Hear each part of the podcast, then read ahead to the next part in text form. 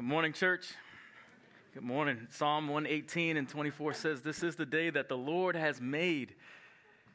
And so we rejoice and we are glad in it. It's really good to see all of you. My name is Paul, for those who have not had the privilege of meeting yet, and I'm, I am privileged to serve as pastor of this congregation. And it's really, really exciting to see every one of your faces, those who have come from near and far. Indiana is in the house this morning. Uh, those of you, those of you for, who are live streaming, we're glad that you are also welcome uh, joining us today. And, and, we're thankful that you chose to spend an hour of your time with us this morning. Uh, we are Victory Church, where we exist to see people reconciled to God and to each other. Um, and here at Victory, that's, that's uh, our discipleship process, the way that we uh, take those steps, and, and really all of us fall in that space of needing to be further reconciled to God, whether it's for the first time in accepting Jesus or in taking that next step of obedience, um, and out of which we then are reconciled to each other. And we do that here through three ways. One, through worshiping together on Sundays. Uh, as a corporate body, the, the Bible talks about not forsaking to assemble ourselves together, so we don't forsake to do that. Secondly, serving on one of our nine ministry teams that Kate mentioned earlier uh, which does more for the person serving than it does for the person being served. And lastly, uh, participating in one of our victory groups, which we are going to talk about a lot next week. But for today, if there are any victory group leaders in the room, I know some are in children's ministry. There's Troy and Chantel Savage. You mind just standing so that people can get a look at who's leading some of the victory groups around grounds, uh, around the city. Mary Boyles and Ray uh, are co leading a group together. If I don't see you, you can just stand. I don't know who else might be missing. Olivia is um, back in our children's ministry. She leads a women's group on Thursday mornings at 7 a.m. Joanne Boyle leads a small group on Wednesday nights at 7 p.m. Um, Ray and Mary lead a young adult group on Wednesday nights at 7 p.m. off JPA, and Troy and Chantel are leading a co-ed uh, group on or in Forest Lakes on Wednesday night at 7 p.m. I lead a group on Tuesday nights at Greenstone on 5th for men because we believe in community and sharpening one another and doing life Monday through Saturday beyond this moment. Um, there are other groups. Tim and Linda lead a group out in Lake Monticello. Um, and so God is really doing some things through those groups. Um, and today, this morning, uh, what we want to discuss uh, is how we can go about making peace, making peace in a chaotic world. And so turn with me in your Bibles or look at the screen uh, to the book of Matthew, chapter 5, and we'll look at verse 9. Matthew, chapter 5, verse 9. Um, and we'll just pray before we begin. Lord, I thank you so much for this day that you have made. Thank you for this opportunity to share your word, and I pray according to your word in Psalm 119 and 18 that says, Open up our eyes so that we may see all that's in your law. Um, help what we discuss today to really move the 18 or so inches from our head, converting from head knowledge to really a heart knowledge and becoming a lived reality in our lives every day. In Jesus' name, amen. Uh, Matthew chapter 5, verse 9, as you see on the screen, uh, we'll be reading from the NIV, says, Blessed are the peacemakers, for they will be called children of God. And so the title of the message today is Making Peace. Making Peace. Um, I was thinking about this this morning and can't believe it's been 22 years since I was introduced to the city of Charlottesville. 22 years. 1997, graduated from high school uh, in New York and transitioned from New York to Charlottesville, Virginia. Uh, as I was a first year then at the University of Virginia, uh, I met the then Taylor Sharp and uh, did what I, no, kicked a little bit of game. I don't know, I might have stalked her a bit, but we ended up. Uh, getting married on August 6th of 2005. So this coming summer will be 14 years of wonderful matrimony, her tolerance of me. No. Um, and uh, if you know Taylor, she's all of like five foot two inches. I'm not much taller at five nine, but if you know her, you know that I really married up. Um, and so those times here at UVA were critical for so many reasons, that being a pretty um, a big one. And we later moved to Washington, D.C. area we lived in PG County, Maryland for a couple years. I was doing graduate school. Taylor was teaching in um, DC. Um, and then we were on the Northern Virginia side for a little bit while I was working as a high school counselor over there. And then 2011 rolls around and a job opens up at UVA. We apply, things work out. We end up back here at our alma mater. And so as we shared that news with friends, with, uh, with, with other alum, with uh, just our neighborhood, we got one of two responses generally, right? One was like, uh, man, Charlottesville, I would love to go back there. I'm thinking of retiring there. It's so nice. And, da, da, da. and then the other was, why would you go back to Charlottesville? Um, and truth be told, I think both of those sentiments resonated and to some extent still persist today for us. And maybe you too, right? It's that tension of love it and man, it's crazy. Um, just a couple of months ago, as a quick analogy, and we'll move on. Um, in our neighborhood, there was the blood moon, I think, going on outside at night. And so the community was outside. Like the neighborhood was just, they were all taking it in as a community, enjoying nature together. And while they were doing that, and I think we weren't even out there, we didn't care, it was late, we said forget it. Uh, but we do stuff like that with our neighbors. They're friends, they're, they're friendly, they're just, they're great. Um, but while that was going on, just a neighborhood over, KKK flowers were being handed out. And so moments like that, for me, make me come back to the question okay, God, why am I here and how am I to be making peace in the midst of the chaos in my sphere of influence? And this morning, I want to suggest that our making peace involves disrupting the chaos of this world with the truth of God's word. In other words, participation promotes peace. How do we make peace in a chaotic world? Some context. In chapter 5 of Matthew, Jesus is sharing uh, from what is commonly known as the Beatitudes or declaration of blessings. And it's a part of a larger sermon that you can read from chapters 5 through 7, which I would encourage you to do of what's called the Sermon on the Mount, and it outlines what God expects from those who reside in his kingdom. And he's teaching his disciples and, to that end, all of the crowds that had come uh, by that point, what it looks like to be blessed under his reign. And much of what he is sharing in his Beatitudes are very much counterintuitive, as is all of our faith in Jesus Christ, is it not? If you want to live, you can you can talk back. I kind of like if you want to live, you gotta you gotta die. You want to be exalted, you need to get low and be humbled. If you want to be the first, you ought to be the last. You want to be great, you ought to serve and be the least. Everything about what he's saying in these beatitudes is very counterintuitive. He says, for example, blessed are those who are poor in spirit. Blessed are those who mourn. Blessed are those who are meek. Blessed are those who hunger and thirst after righteousness. Blessed are the merciful, blessed are the pure in heart, blessed are those who are persecuted because of me. Blessed are you when people insult you, persecute you, and falsely say all kinds of evil against you. Now, I don't know about you, but if I were in the crowd that day, I'm thinking, I want to be blessed, but I'm kind of trying to figure out exactly how you're defining what blessed means. And a few weeks ago, we did that here, so we won't unpack it in its entirety here, but we talked uh, in reference to Psalm chapter 1 that blessed does in fact mean happy, but it goes beyond sort of that conventional notion of happiness that is based on happenings, but really speaks more into the distinctive spiritual joy that we get to share in as a part of salvation in the kingdom of God. The ultimate, if you will, well being. Blessed, well, joyous are those who are peacemakers. And peacemakers, again, are those who disrupt the chaos of this world with the truth of God's word.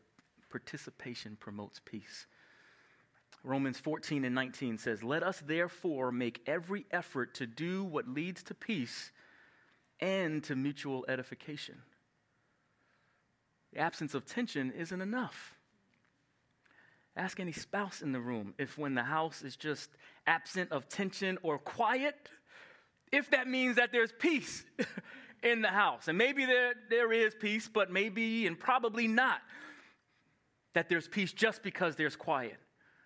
Just because nobody in your staff meeting hasn't body slammed anybody yet doesn't mean that there's peace in that meeting or in that class because everybody kind of got along in discussing the post August 11th and 12th. Did that mean that there was peace? Maybe, maybe not probably a lot of doodling in that staff meeting of the violence subconsciously that they'd want to see happen in that space. Not that any of you ever go to meetings and are that doodler.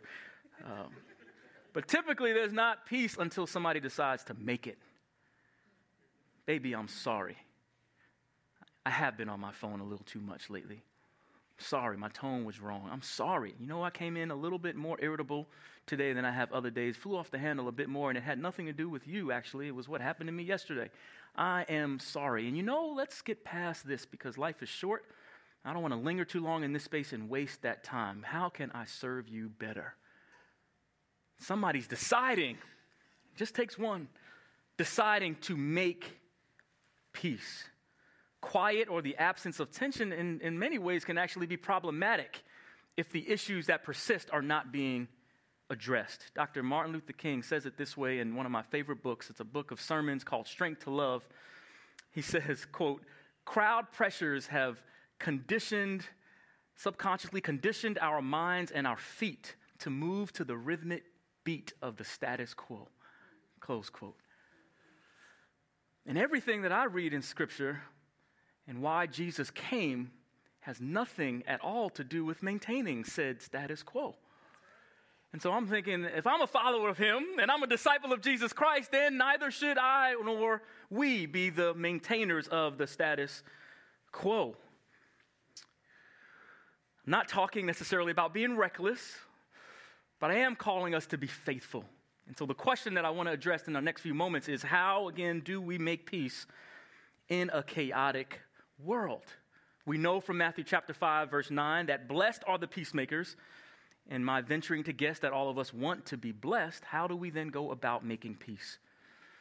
And what I like to do this morning is use Matthew 5 as somewhat of a launching pad to answer that question, but a launching pad into what we call the general tenor of Scripture and what the thread throughout Scripture has to suggest to us toward that end of making peace in a chaotic world. And no, we don't have 5, 10, 24 hours to go through all of the threads through Scripture, but the three that I want to highlight this morning are looking beyond, number one, looking within, and looking to share. To make peace, we first got to look beyond. Look beyond us because we can't make what we don't have. 1 Corinthians 14 and 33 says, God is the author of peace. 1 John 14 and 27 says, Peace I leave with you. My peace I give you. I do not give to you as the world gives. So do not let your hearts be troubled and do not be afraid, which for us can be incredibly difficult on our own to do because we, not unlike the psalmist, I love the Psalms, in chapter 121, particularly, who was filled with anxiety in his soul, said in verse 1, I look to the hills. Some of you may know this. I look to the mountains, if you read an NIV. Where does my help come from? My help comes from the Lord.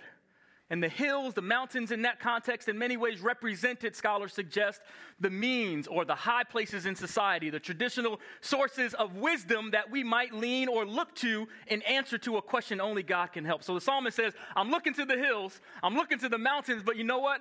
It's beyond the hills that I need to really be looking to, to the Lord, to give me the help that I need in this situation right now.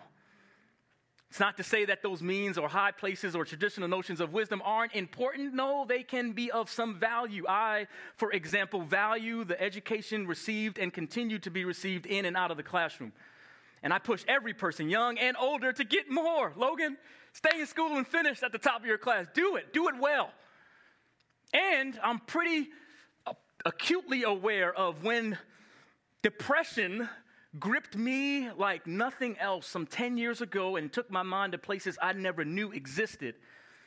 That nice bachelor's and master's degree that I mortgaged my life to buy a frame from UVA to put up on my wall. Crazy expensive things. couldn't save me, couldn't deliver, couldn't heal. When our daughter, our firstborn, was born and had to be rushed off to NICU because she was born with pneumonia and she's in there. You see your little baby all plugged up to all kinds of stuff, and we had to leave the hospital with an empty car seat, which psychologically just messes with you. Thankfully, we were able some days later to go back and get her, but the PhD, I'm grateful, God, you let me get it. It's been useful. It couldn't bring healing to her body then. It couldn't deliver her. It couldn't save us. It couldn't save me or have me walk away from the car accident that should have left me dead when I think on it now, but I walked away without a scratch.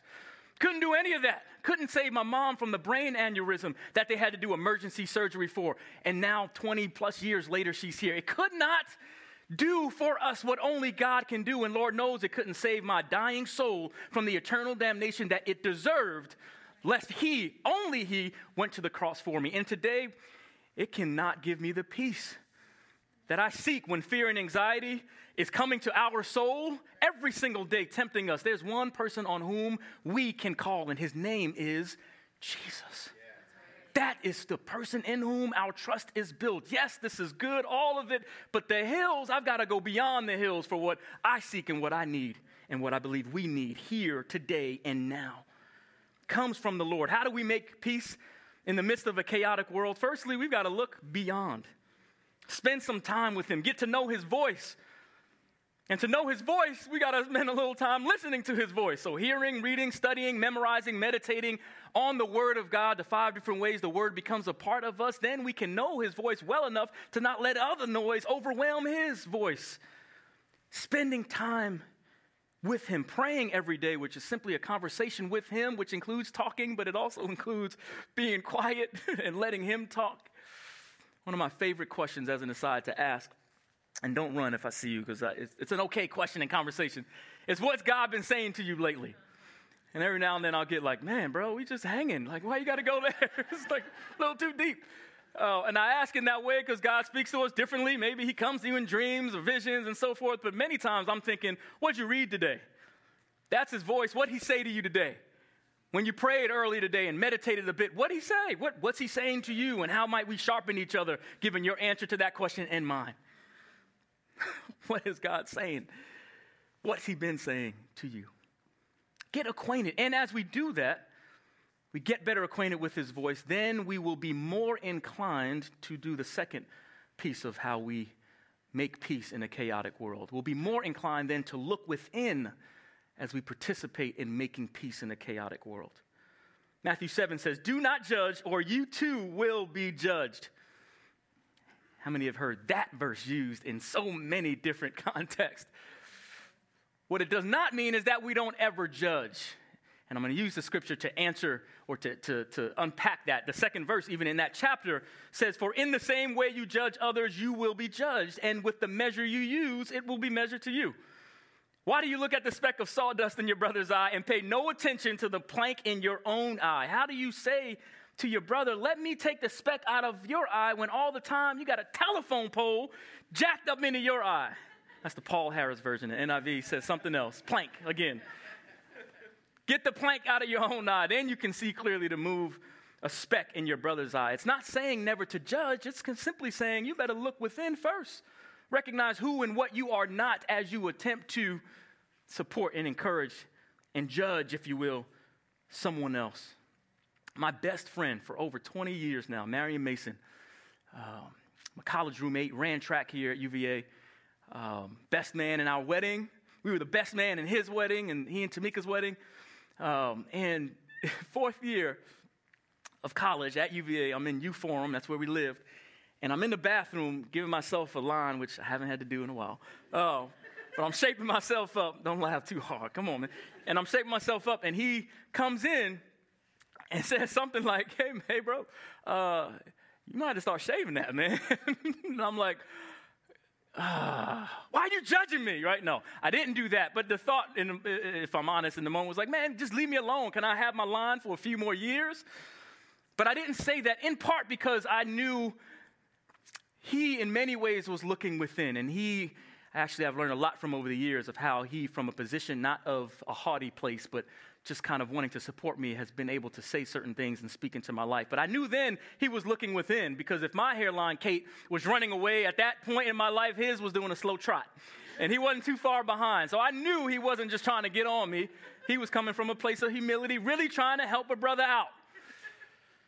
Marion is currently pastoring a church, probably telling some other crazy stories right now in DC at Mark, one of Mark Batterson's campuses for NCC, and will be preaching for us this coming September, actually uh, which he'll probably tell some more crazy stories uh, that he won't tell me about ahead of time. but it's about having a proper perspective when we engage, right? We're looking within first. And if you don't like the word judge, which many times I find it's because we've misappropriated the word. Um, you can look to Luke 6 if that's better. 44, verse 44, which says, A tree is recognized by the fruit that it bears. So if judging is not what you prefer, I'm just a fruit inspector. How about that? Got a little negativity hanging from the tree, from your tree, or some resentment, some bitterness. What's hanging from your tree, and how might we sharpen each other in inspecting fruit? And I won't stop there. Lord knows if we see Galatians 5 being represented, the fruit of the Spirit, love, joy, peace, patience, kindness, goodness, faithfulness, and self control, we're going to celebrate that too. We can be each other's fruit inspectors. But the point here in looking within is that we recognize we are not all we think we are, and we're just as messed up as the person we're about to try to come in and make peace with by showing what they're not doing well and what they're not doing right. And when we have that proper perspective, when we're looking within first, then we can be ready to thirdly look to share.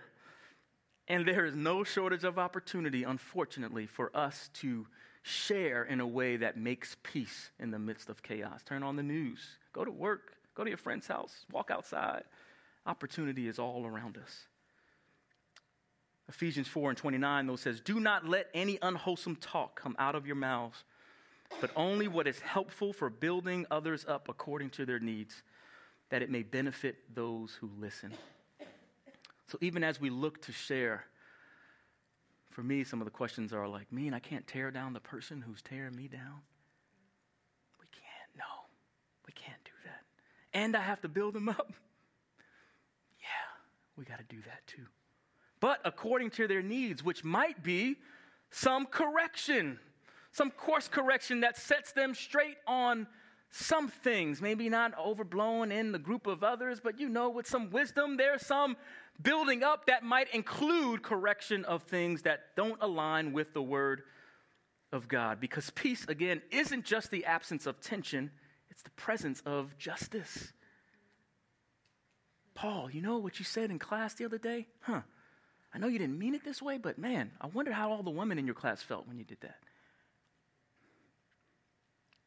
proper perspective, looking for opportunities to share, to make peace in the midst of chaos. And having looked within to gain that proper perspective, which is that we are just as messed up as I mentioned earlier, as the person we are trying to support, then we can share in a way that doesn't tear down, but in fact builds them up. For some of us, though, I imagine just thinking about disrupting the chaos of this world with the truth of God's word is probably frightening scary, terrifying, even. What are they going to think of me? What about the favor I've been accorded in this space previously that now might be in jeopardy? And Lord, I don't even know your word like that, so what am I supposed to say? All I have to insert is what I want to insert in, the, in that situation to make peace. All questions worthy of being pondered and considered, though, might I submit, at least on the part of not knowing the word, we all have way, a lot of room to grow in knowing His Word, but you know something that you can offer. And just the same, we can be encouraged by Deuteronomy 31 and 6, which says to be strong and courageous, to not be afraid, for the Lord your God goes with you. And the tension for there, I think, for us in that space is, and we got to make sure the Lord is actually coming with us.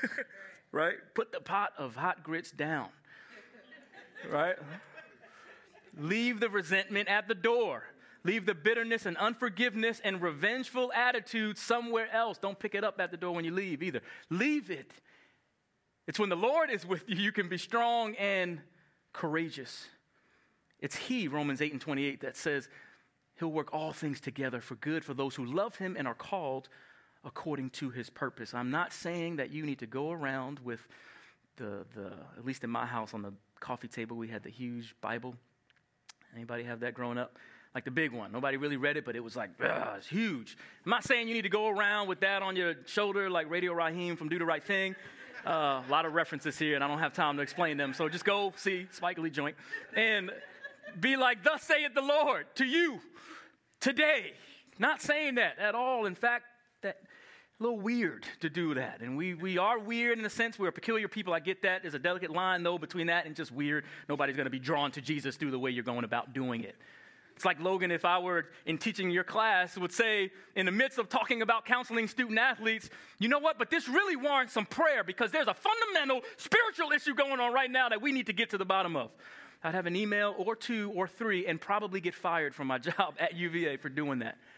Right? So there's some wisdom that we apply when we're looking to share, but we can be courageous and without fear when the Lord goes with us to share, to make peace, not preserve the absence of tension or keep what we think is the semblance of or facade of peace, but to literally make peace. Now, if you're also thinking, if I can get in your heads, this is my head, maybe it's yours too, that man, I'm only human. All this sounds good, disrupting the chaos of the world with the truth of God's word, but who am I? Well, we are all human. And at that point, when you get there, because it's a win, is when we loop back to the top of looking beyond. looking beyond you, because you're right. You can't. But it's with His empowerment that we can make peace. Matthew chapter 5 and 9 says, Blessed are the peacemakers, for they are to be called the children of God. And if we are going to be called the children of the one who created the world, the one who put the stars in the sky, the one who knows how many hairs on my head I used to have, We must participate. And yes, faith is a part of that participation. I hear you going there. Hebrews 11 and 6, in fact, says, without faith, it's impossible to please the Lord. And scripture says in James 2:17 that faith without works is dead. Are the two contradictory? Absolutely not. They're complementary. In that it is by faith through grace that we are saved, and then a manifestation of said faith will be seen through the deeds that we display the fruit of the Spirit I referenced Galatians 5 earlier. Participation promotes peace. And did it not require participation? Bold action, in fact, on Jesus' part to, to, to disrupt the chaos of the day. Sin was pervasive. There's enmity between us and God, sin that we could do nothing about, and there was bold action, bold participation on the part of our Lord and Savior Jesus Christ to come in and disrupt and make peace. Colossians 1 and 20 says, He made peace through the shedding of His blood on the cross. Made peace, lived the life we should have lived, died an excruciatingly painful, humiliating death we should have died in our place, then rose on the third day, proving that He is the Son of God. He came and made peace. And then he said to you and me, we now get to be agents of that peace. That disruptive, pushing against the status quo, turning over tables, making peace. What does that look like in your respective sphere of influence? We get that opportunity to die to self, allow Him to live through us, not succumbing to the chaos on both sides of the political aisle the chaos that surrounds us in so many different ways, the opinions that have nothing to do with what Scripture actually says, we get to disrupt all of that and show different, show Jesus. Every now and then, as I close, my, my friends or family members, they'll watch and I'll get a text or something that'll say, Man, your dad, when he started in ministry, man, you sound like him. your mannerisms, you sound like him. You look like him. And I appreciate that because I, I, I, take it as a compliment. I really respect and admire my dad. He's a role model. But it also makes me think is there anything about my life? Is there anything about your life? Is there anything about the life of this church now and to come that when people see it, smell it, taste it, feel it, they'll say, huh, Jesus must be your daddy because you sound like him. You look, you, there's something different. You look like him. You feel, you move through this world a little bit differently. Jesus must be your daddy. Is there anything about our life where people would say that? Because it's only in his empowerment through us and looking and sounding and reflecting him as ambassadors here in the earth that peace can ultimately be made. And participation promotes said peace. I am in awe that God would even allow us the opportunity to steward that peace. Blessed are the peacemakers, for they will be called the children of God. Oh, to be called the apple that didn't fall far from that tree. Let's pray. Lord, we thank you for this day that you have made. We thank you for the peace that you made over 2,000 years ago in allowing us access to the throne of grace directly. No longer does the high priest, as he did in the Old Testament, have to go in before us. But God, you tore the veil by dying on the cross for us so that we can access you. We have access not just to eternal life, avoiding the penalty of sin, but we have access to having power over the presence of sin here in the earth. Let your will be done on earth as it is in heaven, and let us empower us to steward your peace in such a way that we participate well in making peace. Whether that's preaching from a pulpit or whether that's just demonstrating integrity in a sphere of influence that never sees it. Whether it's walking away and not listening to the gossip, as advice was given to me years ago. Gossip will stop if nobody listens. Whatever that looks like to make peace and disrupt the chaos of this world. God, may we first look beyond us, look within, knowing who we are not and the place from which we come, and the same salvation and, and care from you that we need, and may we look to share so that those who may not know you as well, those who are looking for direction, would say, huh Blessed are the peacemakers. They are children of God. There's something different. With heads bowed and eyes closed, you might even be sitting here today and wondering, gosh, I want to be a peacemaker and I've tried, but to no end, to no successful end. And today, this Jesus you talk about, I want to embrace for the first time. If you're here, we want to offer the opportunity that really only God can offer to accept Jesus Christ as your personal Savior. What does that mean? That means it's no longer your will, but it's His will that you live for. What that means, it's no longer, uh, uh, dare I say, no longer you living according to the traditional means and the hills that surround you, but you're looking beyond for the help that only God can provide. It doesn't mean a storm free life, but it does mean a storm proof life in Him. If that's you and you want to say yes to Jesus today, raise your hand real high because we would love to pray with and for you and start out this journey, this transformative journey that will be the rest of your life. For those who are live streaming, if at home you made that decision, repeat this prayer after me Lord, thank you for loving me. Thank you for caring for me. Thank you for dying for me and my sins. I repent today and I choose to turn away from everything the Bible says isn't pleasing in your sight. And I choose to follow you with all of my heart. I choose today to make you my Lord. I confess with my mouth that Jesus Christ is Lord, and I believe in my heart that God raised Jesus from the dead.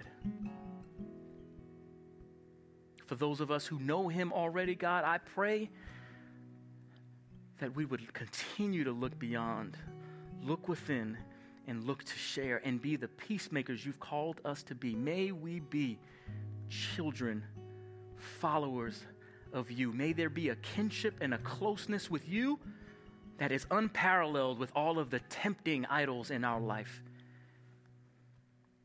Help us, Lord, to make peace. It's in Jesus' name we pray. Amen.